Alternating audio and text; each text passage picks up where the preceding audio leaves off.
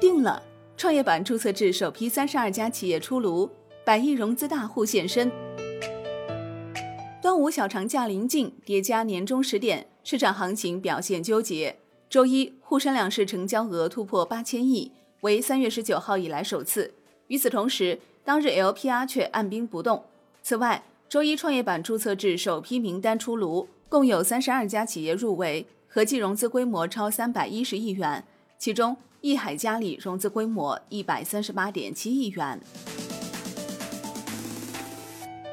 周一，A 股冲高回落，沪指收盘翻绿，创业板指一度涨近百分之二，创二零一六年一月以来新高。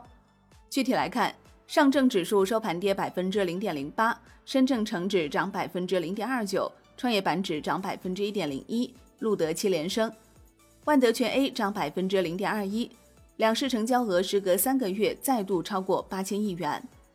周一，券商板块全面飘红，光大证券涨停，中信建投盘中创下历史新高，总市值直逼三千亿大关。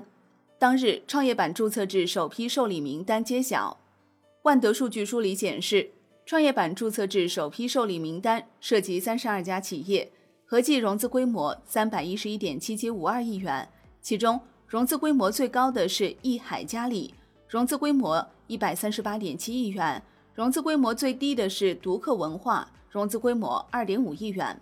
保荐机构方面，首批名单共涉及十七家保荐机构，其中中信建投独占五家，东莞证券、长江证券各有四家，国金证券三家。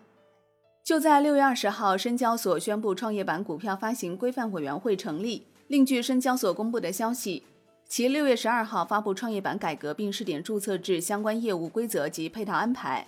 六月十五号到二十九号开始接受证监会再审企业，包括首次公开发行、再融资、并购重组的相关申请。六月三十号开始接收新申请。信达证券表示，创业板注册制正式落地，券商大行情一触即发。爱建证券研报分析，龙头券商投研能力更强，渠道优势更明显。净资本实力更雄厚，叠加政策利好倾斜，后劲更足。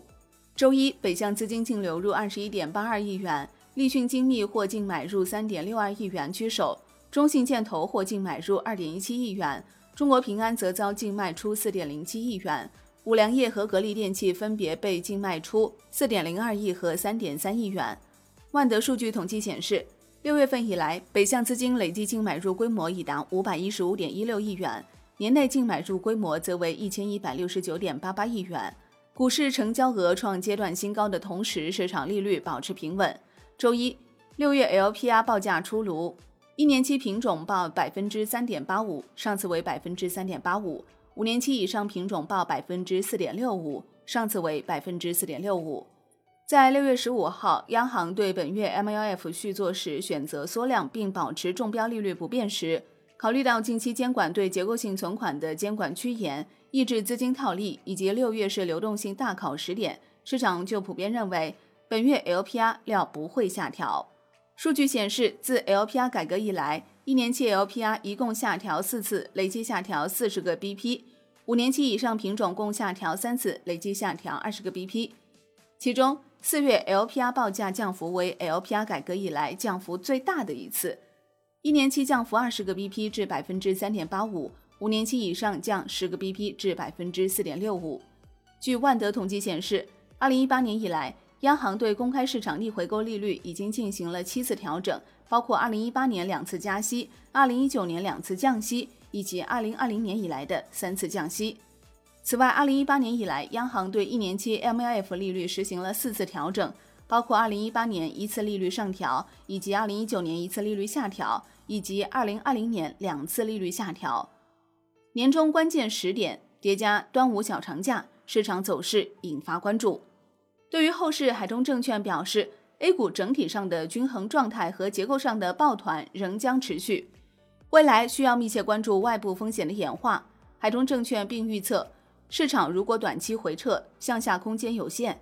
下半年中枢将抬升，因企业盈利有望转为两位数正增长，故重点是市场的结构。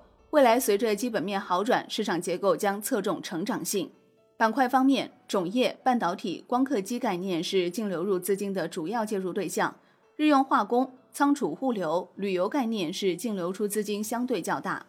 平安证券李宣群表示，临近端午小长假，大资金趋于谨慎，资金继续回流科技股的概率大，关注科技股的波段机会。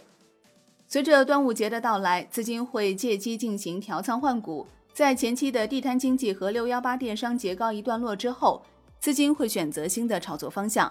不过，对于后市，平安证券表示，三千点上方压力较大，成交量还需要继续有效放大。不过，整体看市场机会开始增多，板块轮动比较明显。操作上可继续关注各行业的龙头公司，积极逢低布局为主。根据万德梳理，对于机构普遍看好的多个热门板块，当前估值均已处高位，但随着未来盈利预期的改善，估值有望回归。展望下半年，虽然经济复苏并非一帆风顺。但多家机构依旧看好科技和消费长期成长空间。平安证券分析师魏伟、张亚杰、郝思静发布研报称，从全球视角来看，A 股依然具有较强吸引力。好的，感谢收听，更多内容请下载万德股票客户端。我是林欢，财经头条，我们再会。